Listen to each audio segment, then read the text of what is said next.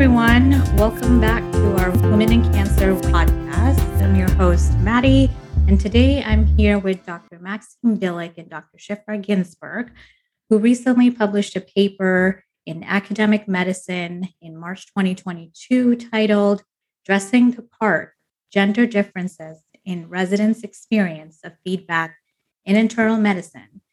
So, we're very excited to have our hosts. Um, I'll briefly introduce and start uh, by introducing Dr. Shiphra Ginsburg, who completed her medical school at McGill University, followed by postgraduate training in internal medicine and respirology and a master's of education at the University of Toronto.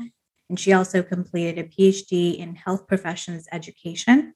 And currently, Dr. Ginsburg is a professor in the Department of Medicine and a scientist at the Wilson Center at the University of Toronto. Welcome, Dr. Ginsburg. And we also have Dr. Maxime Billick, who completed her medical school at McGill University Faculty of Medicine and completed her internal medicine postgraduate training at the University of Toronto and is currently the chief resident of internal medicine at University of Toronto and the first author of this paper. So thank you for joining us, Maxime. It's great to be here. Thanks for having us. So, the theme of your paper was um, surrounding women trainees who are systematically disadvantaged and underrated in the workplace, and the idea behind how women and men receive different feedback. And maybe for women, the feedback might be more negative.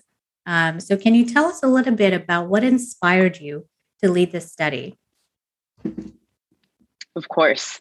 Um, so it had initially stemmed actually from thinking about entrustable professional activities or EPAs, which uh, was a concept introduced to the residency program and the assessment of residents, which sort of look at um, discrete or distinct activities and uh, requires residents to have um, assessments by faculty or by more senior trainees um, to give them feedback based on these. So I have a you know a personal background or interest in gender studies. Um, I was a gender and women's studies major in undergrad. And so uh, Shiphra and I had sort of wondered if or how assessment might differ by gender. And then as we interviewed residents um, with this sort of background question, we found that a lot of sort of sentiments bubbled to the surface that really reflected how residents' perception of how they were being assessed was vastly different between um, men and women trainees in internal medicine. And that sort of regardless necessarily of what the numbers showed, that their experiences were very different. And so we, in seeing that, we started to delve a bit further and look at some of the literature surrounding um, experiences as well as sort of uh, different people's perceptions and assessments. So it sort of shifted gears a little bit throughout our process, um, looking at sort of more rote numbers or distinct feedback to more so people's perceptions and experiences. Yeah, it was really interesting. When I read the paper, I thought, wow, this is my story and training, basically. Every single thing that people have commented on, I've gone through.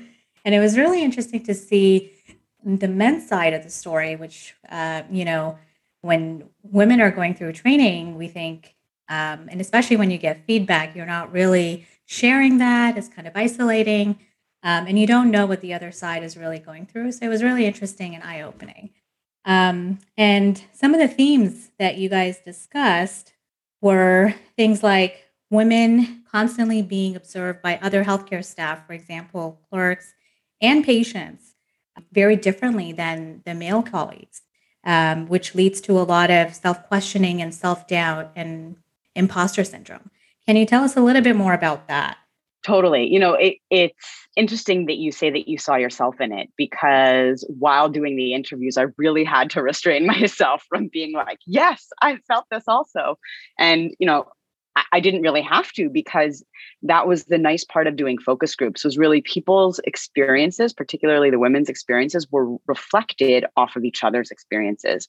And someone would mention, "Oh, hey, this happened to me. I was, you know, mistaken for the nurse, or the patient asked to see the doctor despite the fact that I had gone to see them three times already that day."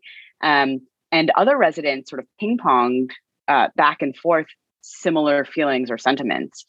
Um, it seemed almost cathartic to the groups uh, of women who were speaking to that. Um, mostly because they hadn't, especially those earlier in training, hadn't had the opportunity to um, discuss that before. I think the experience of the men involved in this um, study was interesting as well. You know, I I do think that there was probably, particularly for the male residents, um, a degree of selection bias, right? Like people who might be interested in sort of uh, gender studies or the more sort of social side of medicine may have selected themselves to be part of this. But I did also sort of, um, we reached out to everybody and watching how they sort of navigated some of the spaces of their wanting to be supportive of their women colleagues, but not really knowing how um, was quite interesting to me and really showed a bit of a gap in terms of like, I, I don't know what the right answer is. How do we support our men colleagues to be advocates for women without necessarily taking up more space? Um, and I think a lot of times it's sort of clearing the pedestal and then stepping aside for other people to speak. And I was just going to add that I think it was actually a, a neat uh, design feature that you built in, Maxime, is that we didn't want to just interview women because some critiques of previous studies are like, well, don't all interns get asked to fax things or, you know, change the way they present themselves? Because it is part of a professional identity formation for all young physicians to go through some form of transformation. But we used the exact same interview guide, and we had our colleague James Rassos, who was also a resident at that time, conduct the male focus groups, the men's focus groups. In that way, we really were able to see um, what was kind of the junior resident experience versus a gendered experience. Yeah, definitely. I can't tell you how many times my patients have said, you know, I, I haven't seen a doctor all day. And you're like, well, I saw you three times already. And so it was really, as I said, your entire paper resonates with every single experience I've had. And um, it's it's interesting to note that your male colleagues also notice that there is a difference in how you're treated. Um, sometimes we tend to think it's in our head and you know, brush it off and keep going through your day as if that didn't happen. But I think deep down, it really does over time build up and um, contributes to the self doubt that we all tend to carry. Um, and it was interesting that you also mentioned that it doesn't really change once you're in attending, that it kind of seems to continue.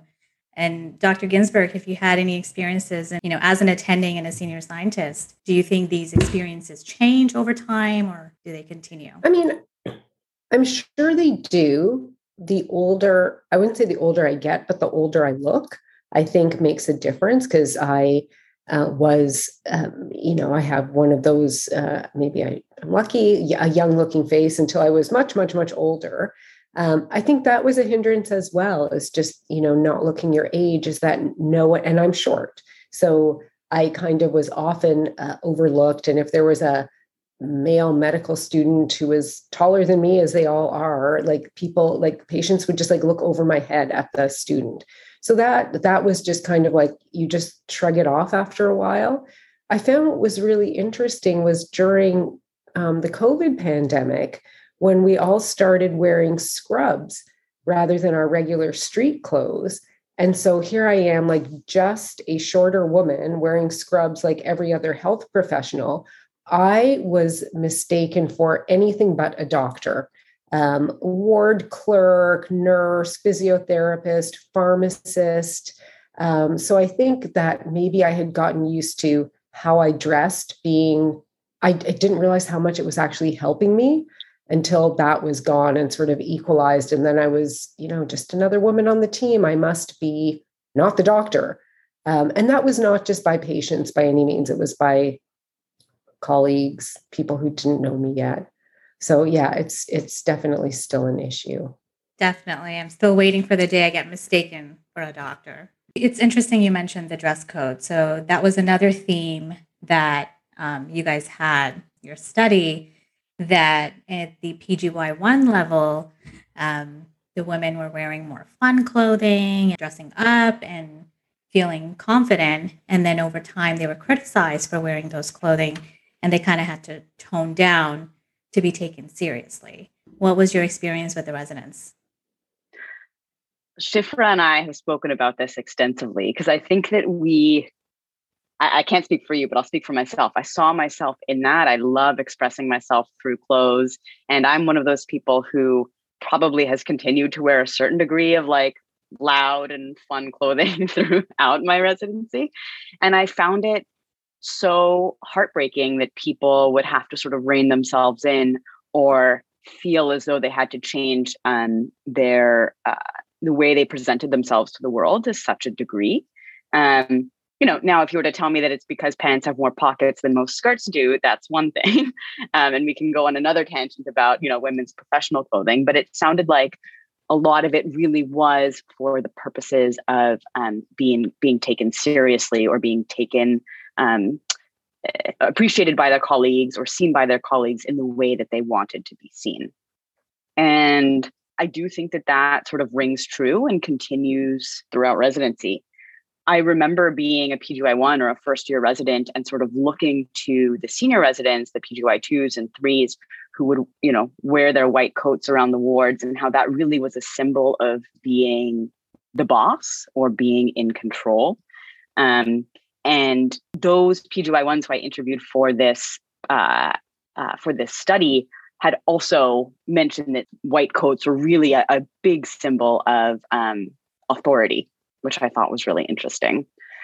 Also, donning a stethoscope, and sort of once you know what stethoscope is usually associated with a physician and which ones are associated with a nurse or a respiratory therapist, um, is also something interesting and something that came up, uh, I think, in one of the quotations in my paper, in our paper.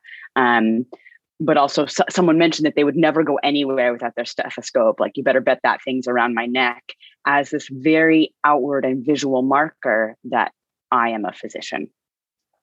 I think some of those still hold true despite the COVID pandemic, even when we're all wearing scrubs. And, you know, I just came off of a three week stint of junior attending and I probably could have worn, you know, a sweatshirt over my scrubs, but I always wore my white coat, probably for a similar reason. You know, it's some of these symbols that are hard to let go because they connote um, such a strong message to those around us. Definitely the public perception, the healthcare staff perception, we can't really change that. And I think we do have a long way to go.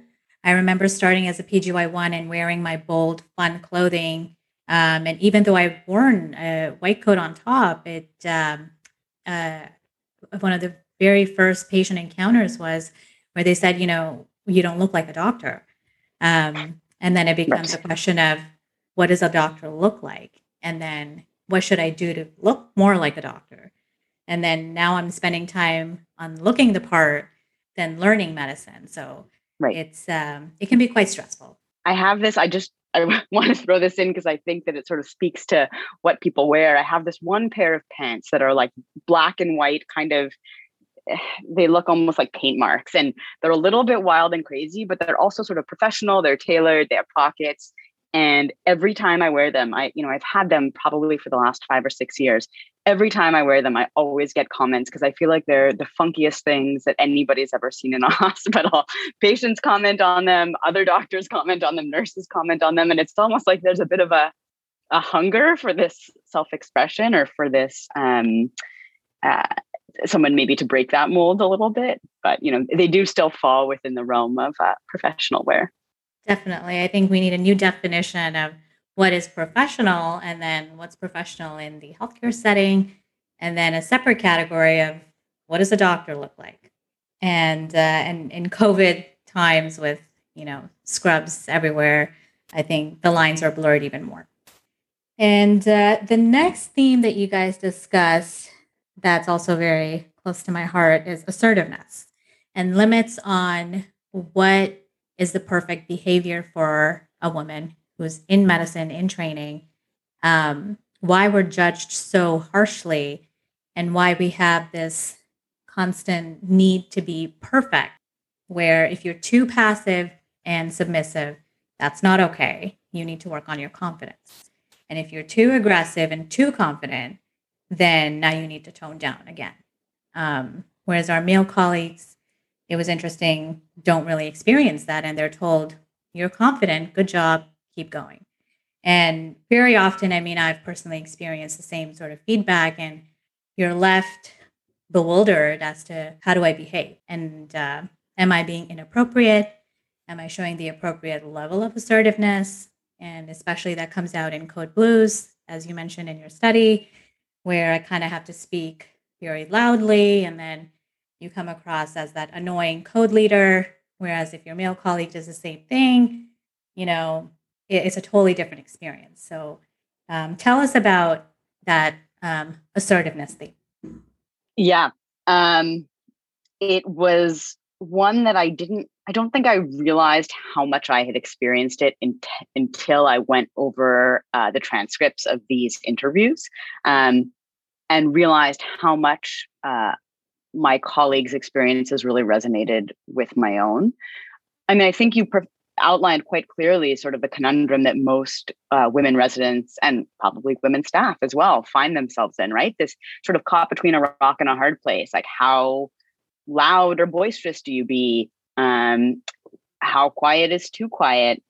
And also, this idea, you know, that, that didn't come up as much in the paper, but that I'm thinking about now, which is that, like, no matter what, someone is going to comment on what you're going to do, right? You're their supervisors or their colleagues always felt a need to sort of comment or shape the person that they were going to become, whereas it doesn't necessarily sound like their uh, men, uh, men counterparts had the same commentary necessarily, or it didn't affect them in the same way. Um, I think one of the things that sort of came up most and really resonated with me was this idea of of not being assertive enough versus being too assertive and the conflict that comes into play um, sort of role incongruity. So, um, you know, you are the code leader, you're taking on these stereotypically sort of masculine traits as a woman. And then for that, you are then punished because you're sort of stepping outside of these roles or stepping outside of the boundaries that have been defined as being a woman. And that's sort of where this idea of the physician as being male um, is a little bit complicated because then how do you or how do I, as a woman physician, start to sort of embody that space or that role um, without sort of overstepping the boundaries that have been set by society? Um, yeah, go ahead. Yeah, I, I I think that is exactly it. It's you can't like there's there's the one side of it where uh, women, some women at least, feel that they have to act more masculine in order to get that same um, um, sense of authority and respect from other people.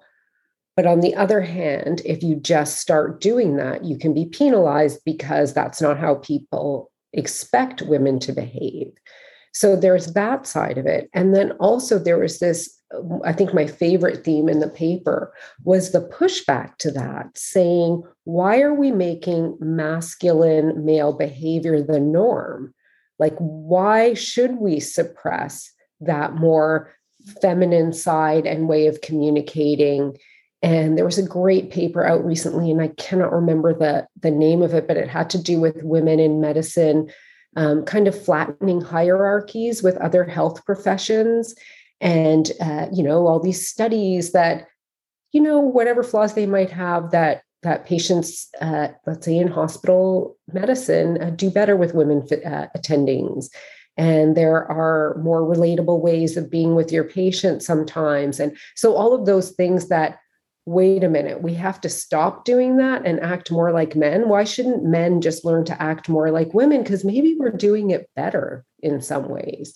So, I thought that was a really neat set of themes that came up in the paper and truthfully, you know, we could complicate it and say that why are these attributes male or female at all, right? Why are they not just different skill sets that are valued for their own benefit and the thing, the, the the benefits or drawbacks that they can bring to a given situation. But somehow, again, sort of as a society or as a profession, we have labeled certain skill sets as masculine, feminine, agentic, or more sort of um, you know, touchy feely. Yeah, and people on the podcasts can't see our generous use of air quotes when we're using right. Definitely. Right. Lots of air quotes. Um, no, I mean, it's really difficult. And I think, you know, to be the perfect Goldilocks as as a woman, that's what you have to be. And you're judged differently. Whereas um, there's just less resistance on the other side. Um, and uh, it, it all has to do with society and how society perceives gender. And you're always going to be seen as a woman first and a doctor later. So, uh, you know, that's how we're just perceived and judged beyond our CV and beyond our competence, unfortunately. Um, and that brings me to my next question of how that influences your career trajectory. Does that hold you back? Um, and what factors push you forward? Uh, with with more career behind me than ahead of me at this point, um, I think yeah, like I, I'm I, I can think of so many times where I feel like like being a woman in a fairly male dominated field definitely affected me and I I pursued respirology and critical care training uh, you know quite a long time ago and that was there were hardly any women in critical care i mean there were but not nearly as many as men and that is one of those areas where you know, strong voice, big person, leadership skills, saunter into a room and have everyone just know you're the leader. That was definitely something I had to work on. And I didn't always get it right. And, and like we've been talking about, maybe being judged uh, on those things rather than just on my, did I have the right diagnosis and management plan? I kind of felt like some of it was this performance that I had to keep honing and trying to get right. That's a lot of work to have to do in addition to learning how to resuscitate patients and all of these other things. So I kind of feel like it, it was always this extra burden. And same as when I started my career and I had some early leadership positions in medical education. And it was that same thing as like how to how to run a meeting, how to delegate tasks versus oh, I asked that person to do it once. I don't want to be a pest. I'll just do it myself was kind of like my default. And I was like, I was constantly kind of trying to navigate those roles between what is expected. And maybe also because education was also fairly dominated by women, there were certain ways of being. Maybe that's true for men too. Maybe that's part of academic medicine professional identity formation but i i did feel it as a woman and and probably less now because we have so many phenomenal women leaders. Um, but yeah and and i and i don't think it's much different from how people are going through it now. Yeah i mean just to speak sort of you know earlier in my career and being in a role this year that really straddles sort of residents and staff and is maybe one of the first sort of true leadership positions apart from you know an extracurricular leadership position that I've had in the past. Um, it's interesting to see, even in the past nine or 10 months, sort of how I've found my footing or how I've gotten into the rhythm of things. Similar to Shiphra, like how many times do you ask or pester or, you know, again, air quotes, or bug someone before you just do the thing yourself? Um, what does it mean to, you know, be a little bit wield the slightly more forceful hand at times and sort of put your foot down whereas at other times sort of rely on um, maybe more my more of my sort of emotive or sensitive um, uh, qualities or skills. And that's something that i still sort of waffle between. And in some ways it's nice to have the ability to go between both right? To go between sort of firm decision making versus like more emotional discussions and I think that that brings a lot to various situations that I'm faced with. Um, but it, it can be challenging. Yeah, like I, you just reminded me of like when I was first starting out, like I used to go to so many committees, whether they were in medical education or just other kinds of junior leadership things. And you'd walk into a room and around the table would be like a bunch of older white men in suits and ties. And, and I just remember immediately feeling like, well, I can't speak up here, or I felt like I should have worn a suit, or like there were all these other things going through my mind. Maybe that's just me and my own personal insecurities. But now, when you walk into a room, it's, you know, often at least half women, women leaders, um, maybe less formal style of dressing overall. It just feels like a more comfortable space for me. Um, so I have seen that change. Definitely. As I said, all your experiences is exactly what I feel like, you know, I've been going through. And it's a tough terrain to navigate. Um, and maybe something that we're just going to be discovering as we go. And I think the more we talk about it, the more people will come forward and the more there'll be opportunity for change. I'll let our audience know to please read this incredible paper, Dressing the Part Gender Difference in Residents' Experience of Feedback in Internal Medicine. And if you have any comments or suggestions or concerns and want to be on the podcast, don't forget to email us at wink at womenincancer.com. Thank you, Maxime and Shiphra, again for joining us. It was a pleasure to have you guys, and My pleasure. I look forward to more discussions. Thanks so much for having us.